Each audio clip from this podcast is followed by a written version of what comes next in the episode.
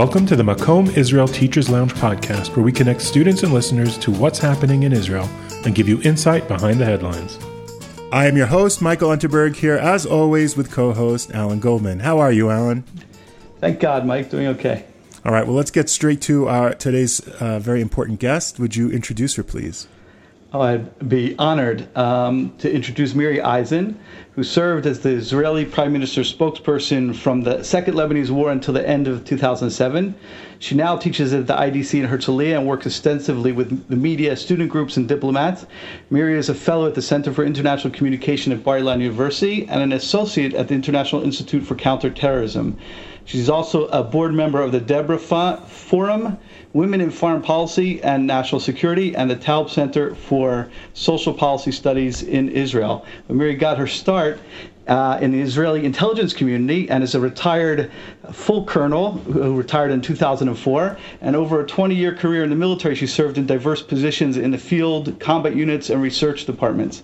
Uh, in academia, she holds a a BA from Tel Aviv University in Middle Eastern Studies and Political Science, an MA from Haifa University in Security Studies, and is a graduate of the Israeli National Defense College. And with all of that, it doesn't mention probably even half the things that Miri does, because I know in terms of gap year, we have uh, seen her a lot. She has spoken when we had the Core 18 Fellowship, and she's involved with our impact. And I know she's a very popular speaker.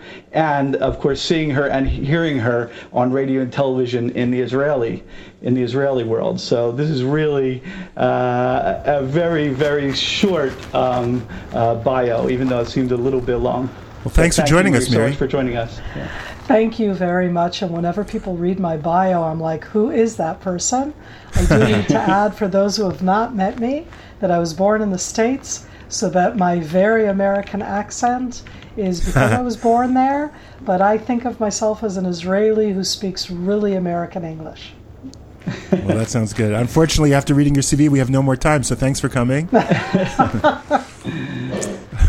no, we really appreciate it, and we were we were really hoping uh, you could shed some light on what's going on in the border in Lebanon. Everybody's very concerned about it. We mentioned while we were recording last week, the news was just breaking about the massive explosion, and I've already talked to some people in the states who are sort of confused. Should I be feeling optimistic, pessimistic? The protests seem like their heart's in the right place. The government's resigning.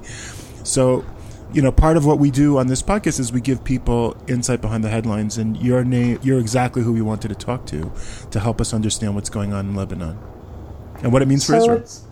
Absolutely. It's 2020. It's the summer. And we look right now and go, oh my God, the worst explosion you can think of happened because of negligence, because of incompetence. Can that be? But we're talking about Lebanon.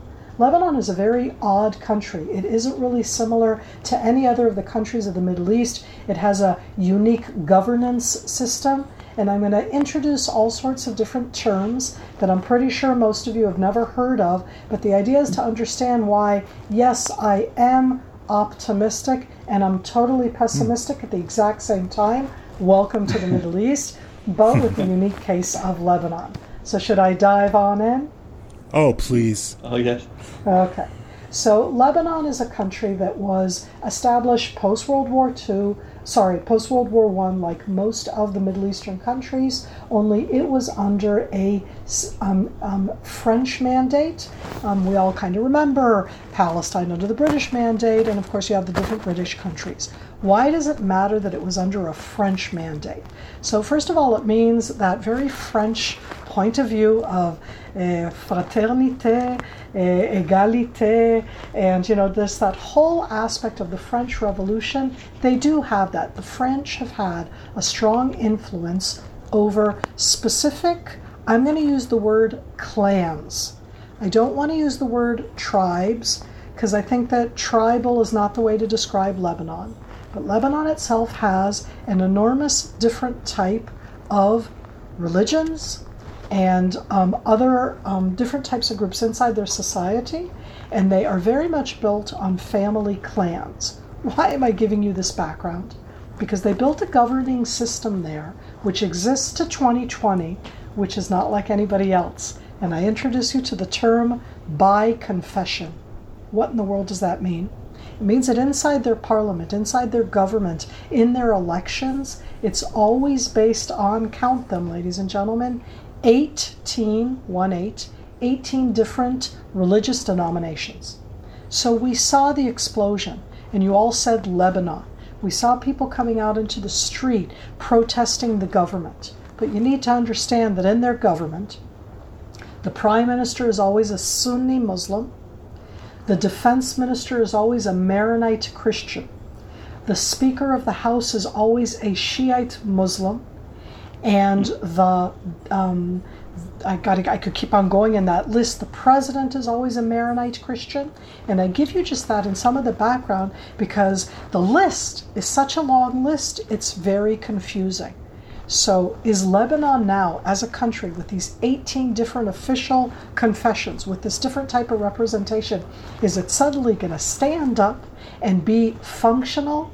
That's where I am pessimistic. I don't think that's going to change. They don't know how to get their act together because they are very clannish, meaning when push comes to shove, they more remember if they are Maronite Christian, which is a Catholic church, or if they are Armenian Catholic, Armenian Orthodox, Greek Catholic, Greek Orthodox, if they are Druze, if they are Sunni, if they are Shiite. You notice my numbers keep on mm-hmm. going up to the 18, and within that, which family clan they belong to.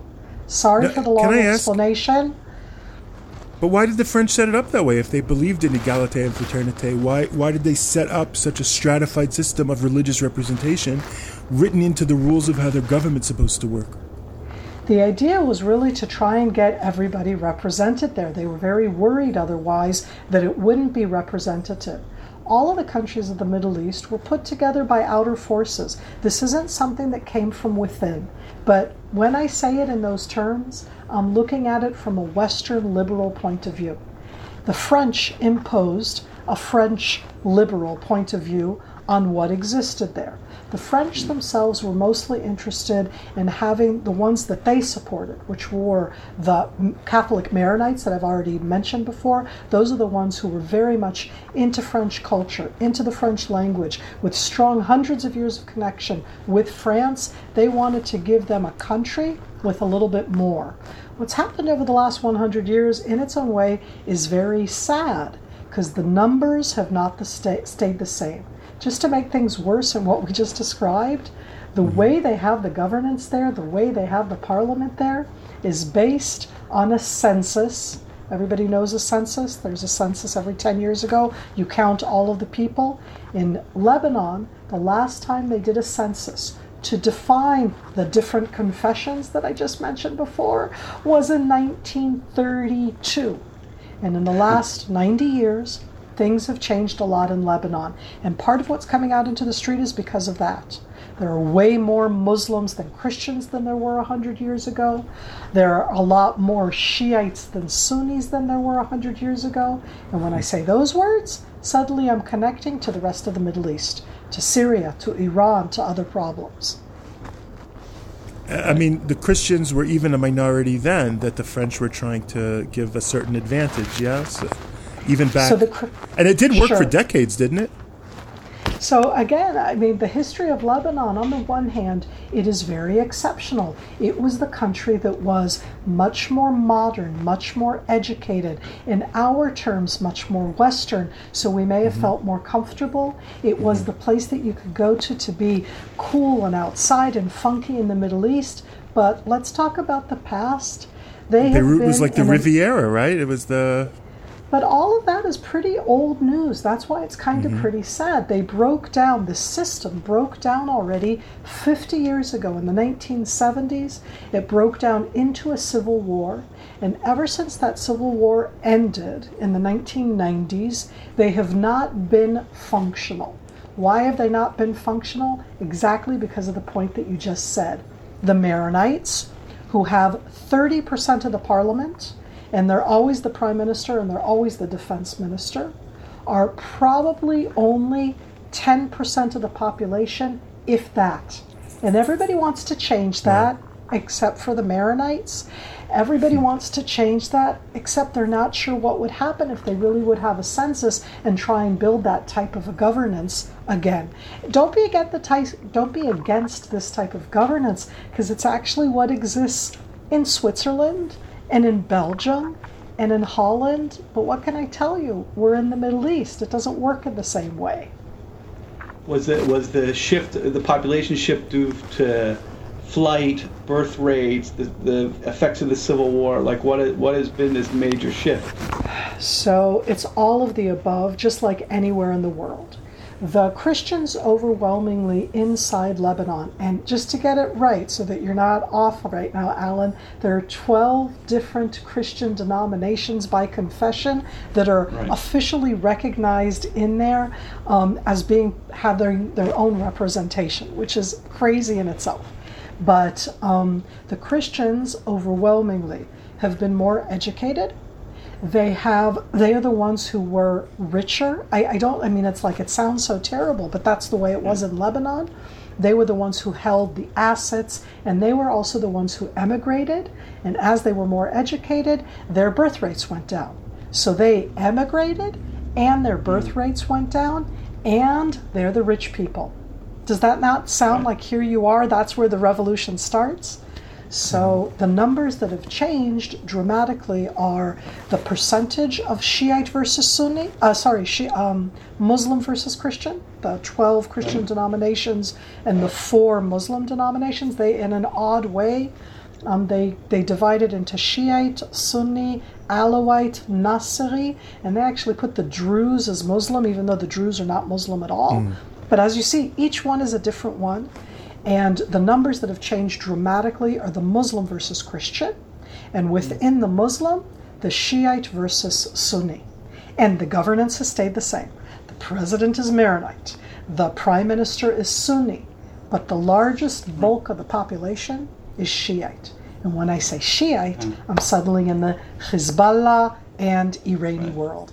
And so suddenly you go, there's this whole issue, which is a domestic Lebanese issue. But over the last two decades, that aspect of the Shiites, the numbers, Iran and Hezbollah have come into domestic Lebanese politics. And do we have a sense of the proportion of the Shia who would be under the Hezbollah and Iranian influence in Lebanon? So without a census, you're right. Without a census, nobody knows. So I like going into, you know, you look up. And in Lebanon, this is a huge issue because everybody understands that the numbers have changed. So I want to tell you something about Hezbollah, which isn't going to be anti Hezbollah, which is ridiculous because I'm Miri and I'm a colonel and I'm Israeli. Hmm. but Hezbollah is a terror organization. And after its aspect as a terror army and against Israel, it also is Arabic speaking Lebanese Shiites. That's where it started. And after it, yay for them, right? Kicked Israel out of Lebanon exactly 20 years ago in May of 2000, from their point of view. They mm-hmm. transitioned into domestic Lebanese politics because they are Arabic speaking Lebanese Shiites. So they are both a tool of Iran, funded by Iran, trained by Iran, continuing terror, continuing to want to free El Quds or Jerusalem.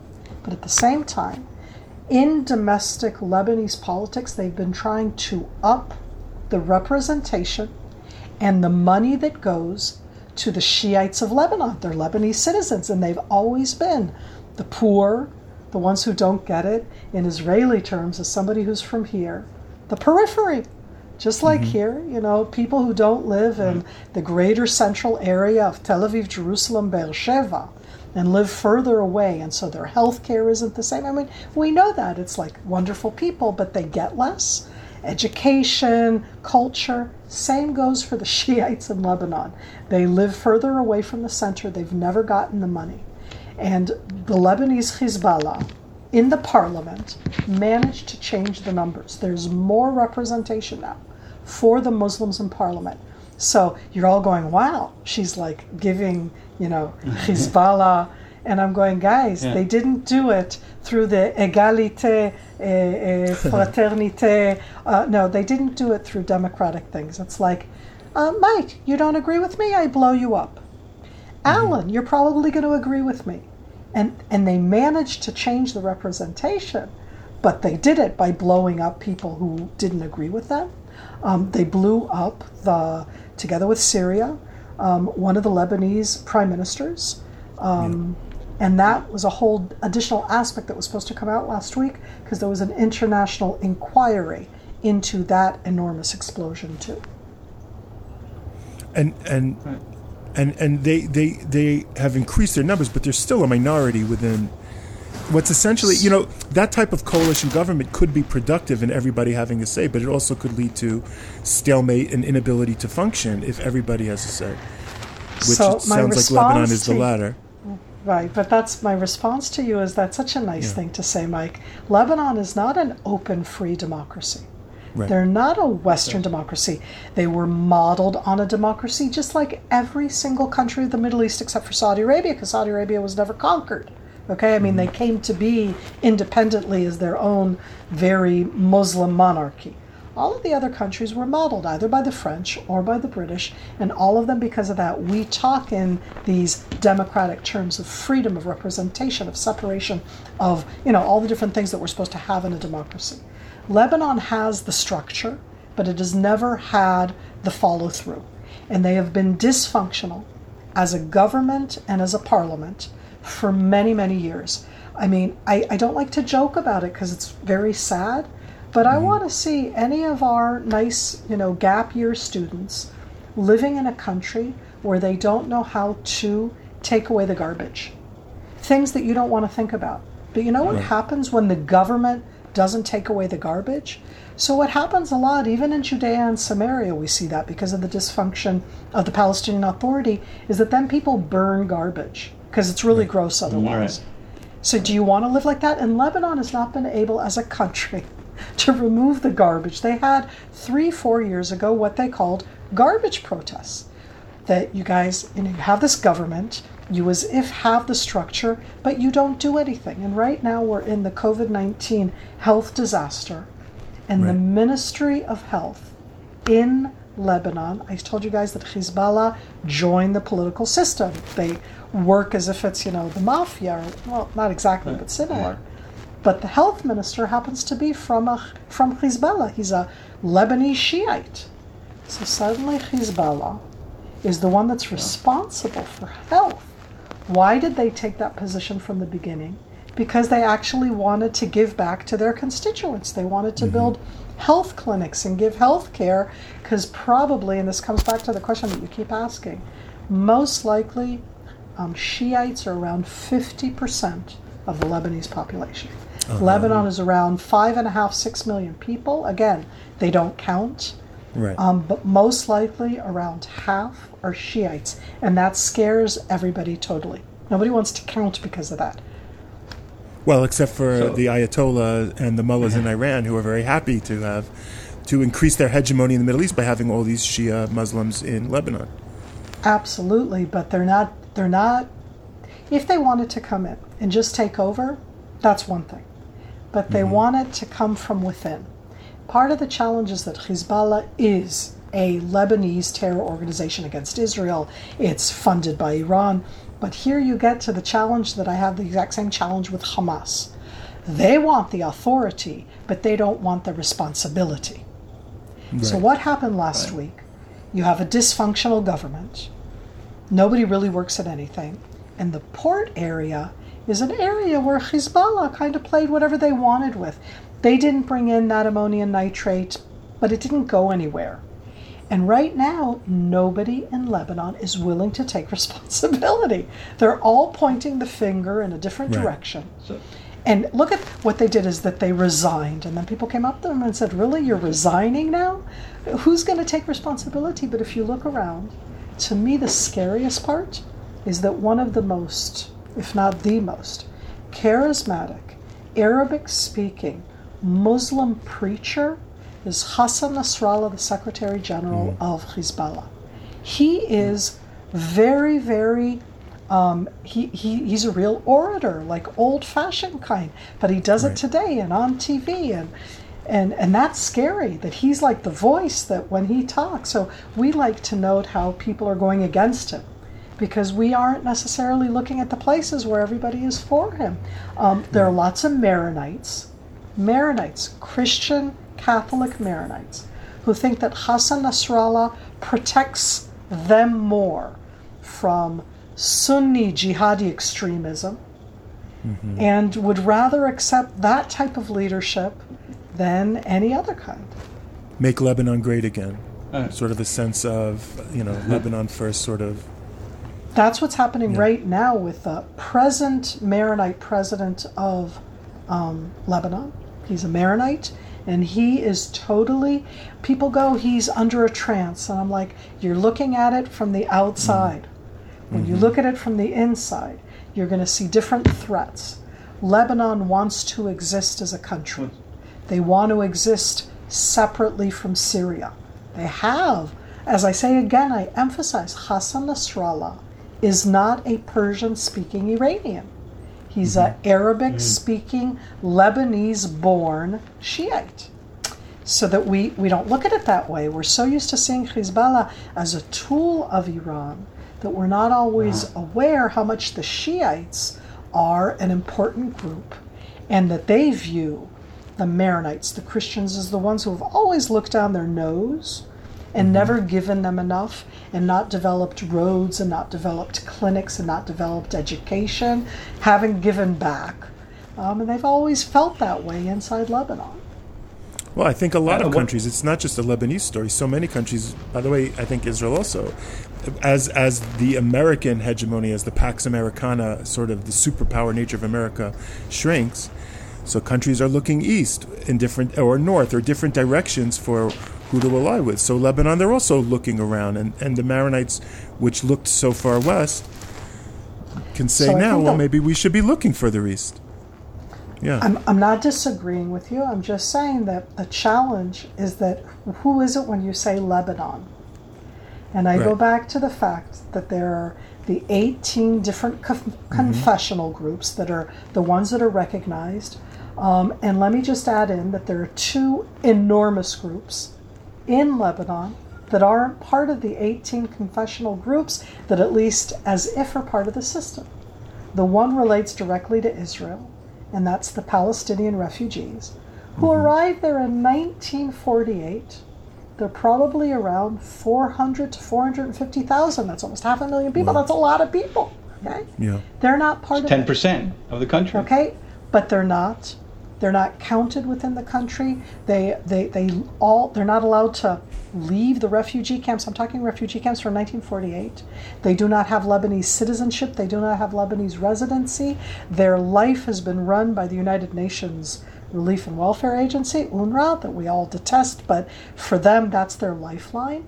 Many of those are ones who have emigrated. They'll have left, but but they're still hundreds of thousands who live in Lebanon and have no status and have not had it from 1948.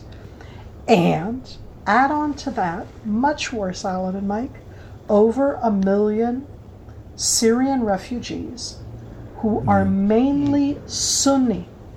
They left Syria as Sunnis, and so suddenly you have this enormous influx of a religion but with all sorts of different aspects to it. And then suddenly you go that Maronite who thinks that the Lebanese Shiite will protect him against the Sunni jihadi extremism. Mm-hmm. That's where it comes from. In the last Former ISIS supporters pouring in, and we'll turn to Nasrallah to help Hezbollah keep them Absolutely. And in the last decade, um, it's written the official number that the United Nations High Commissioner for Refugees has. Um, there are over five and a half million Syrian refugees that left Syria officially. A million are in Lebanon, three and a half million are in Turkey. So those are the two main sites. Um, officially, it's not that much that's in um, Jordan. But the thing with Lebanon is that it's a million officially, and nobody knows what the unofficial number is because there's no hmm. real border. It's kind of like US Canada. There's no hmm. fence. You know, people walk over, and there are hundreds of thousands of people. they don't have jobs, and we have COVID 19. And I just I hmm. add that in because again, so what is Lebanon today? Um, The Syrian refugees aren't going home because the Sunnis who go back to Syria get to go home and go, "Hi, where was I? I was in Lebanon." They've lost their homes, um, they've lost the deeds, the titles to their houses. All of that has happened because they left, so they're not going home. They have nothing to go home for, and Right. nobody else in the world will allow them in. Have I depressed Do- do everybody we- enough until now? Yeah. Just- well, I we're still wonder- waiting for the optimistic part. But let, Alan had a question, I think. I was just wondering. I had a bunch of questions. I'll just go. Uh, I was wondering if we know how they're doing in terms of COVID nineteen at all in Lebanon, or there's no real way to measure that. So the, the the odd thing is that throughout the Middle Eastern world, um, Lebanon until six months ago, because Lebanon started to fall apart before COVID nineteen, um, they started Right. to fall apart again, dysfunctional. Okay, they just their their banking system, their finance system fell apart last year. There were enormous demonstrations there last year before COVID nineteen. But the one thing that they had is they have a very strong, very well built private health system in the entire greater Arabic speaking Middle East, when they had to do any, because none of them have, you know, good universal health care. So you do it privately. And where do you go? You go to Lebanon. Because Lebanon is a very interesting company, con, uh, country that's built on a lot of expats, meaning North American Lebanese, Chilean Lebanese, Colum- they're, they're all over the world, and they send money back, and many of them go and mm-hmm. study. They have a really good health system. So that was very good for them at the beginning of COVID 19, but it's a private system. Guess who oh, doesn't get treated in the private system? Poor people. Periphery. Who were the, who's the periphery? Shiites. Okay, right. Right. Even though they so- control the health ministry. The health ministry, but not the health system. And so that was part of the Right. gap there is can you impose now on all of these private hospitals to do what needs to be done because it's a private system. Um, very, very challenging. I, I have nothing good to say about that in that sense. So in COVID 19, the World Health Organization follows it really until a few weeks ago. Throughout the Middle Eastern world, the exception was Iran. All of the other countries had relatively low numbers, and I don't think it's because they're lying. I think it's because they don't do a lot of testing, but it also, they haven't seen peaks in deaths. And um, Iran is hit hard. Iran is hit hard for a variety of reasons. One is because when you continue to kick the, kiss the mezuzah, in this case the different shrines, in March and in April, and all the religious people go and kiss the mezuzah in the shrines in March and in April, then your country is going to get COVID 19. Mm-hmm. So we haven't been doing greatly as of late, but but there it's unbelievable. The religious people were saying this is stupid and nothing, and and the religious people didn't do anything, so everybody got sick. I mean, they literally are in horrific numbers. And the second thing is that they actually had a direct connection to China. Um, I have a feeling that they got it very heavily from China at the beginning. There was still an open direct line there for quite a long while. And so even though China shut down, um, they had a whole, they had 5,000 Iranian students in China who came home in March. Yay! Let's bring it home. Um, so they got it really bad. Yeah. And that's impacted Hezbollah a bit. Okay, so the optimism comes from. Okay, the optimism. They have an enormous youth. It's an educated youth. Even when we say half the population is probably Shiite Sunni, Lebanon comparatively did have a relatively educated base. And, and I say that to the good, not to the bad. Mm-hmm. And they're coming out now and they're trying to build something new. They're trying to, to say, you know, we're all here, we're all stuck here. Let's try and find a new glue and you know and, and they're talking about it. And that really does give hope. The issue is that there won't be we we can't expect one leader who's going to unite lebanon. Mm-hmm. What it needs is it takes really literally 20 different leaders of 20 different groups who are in their 30s to start talking to each other. And that is mm-hmm. happening meaning that younger mm-hmm. generation is starting to talk to each other in a different way. Um, I'm more optimistic on the Sunni and different groups and Christian different groups. The Shiites, the jury's out on that one, guys. Um, Very challenging. Um, I'm going to say, And Very they're challenging. fifty percent, and they're fifty percent about. yeah, Of most likely, and they're the ones who are that that. But I, I'm saying something so negative right now. I ha- I hate seeing good out of such a negativity. Okay, but Iran right now is in a really challenging place. Yay, I say. And for them to continue to export the amount of money, manpower, and influence that they did to Hezbollah up until COVID 19 and not into their own 85 million people country that they have, um, is having a very negative effect inside their own country. Which means that Iran right now is not going to be able to give Hezbollah what it gave them in the past. That's harsh, but it actually has potential. Yeah, hopefully it could Um, lead to change in the Shiite community in Lebanon to not be so dependent on. on them, and I'm saying that because again, I remind myself the Shiites of Lebanon are Lebanese Arabic speaking. The Iraqi Shiites have turned on Iran. Okay? And that happened in Iraq. And in Iraq, they are a majority, they're 60%. And the fact that right now there's a possibility that Iran won't be able to invest, because if you invest and you build roads and hospitals and educational facilities, then people are going to, you know, they, you put your money where your mouth is.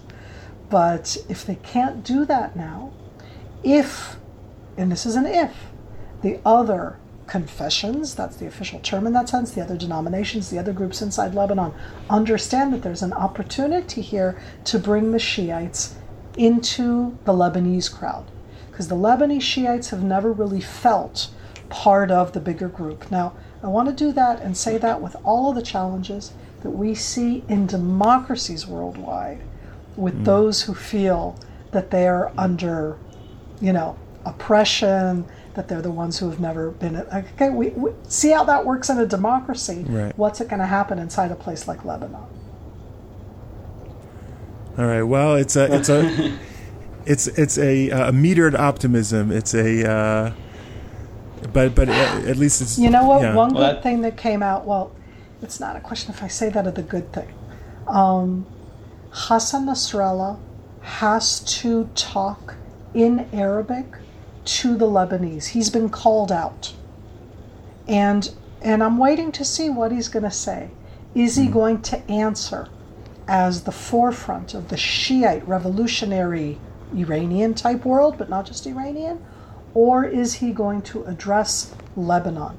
Because over the last month or two, under COVID 19, he's been talking Lebanese more than Shiite revolution. That is a very cautious. I'm not optimistic about Hassan Nasrallah. He wants to Right. destroy Israel. But if his rhetoric is not focused on us, that's a good thing. Well, I wish we had a two-hour podcast, Miri. So we'll have to have you back to explain more to us. Unfortunately, we're out of time. Hey, Can't thank you enough. I am Yeah. happy to come back. Oh, we're going to hold you to that. We have it on recording. We have it recorded. That'll be my Thank pleasure. Thank you so much. Thank you so much. Thank you, Alan. Thank you, Mike. And we're going to end the recording now. Bye bye.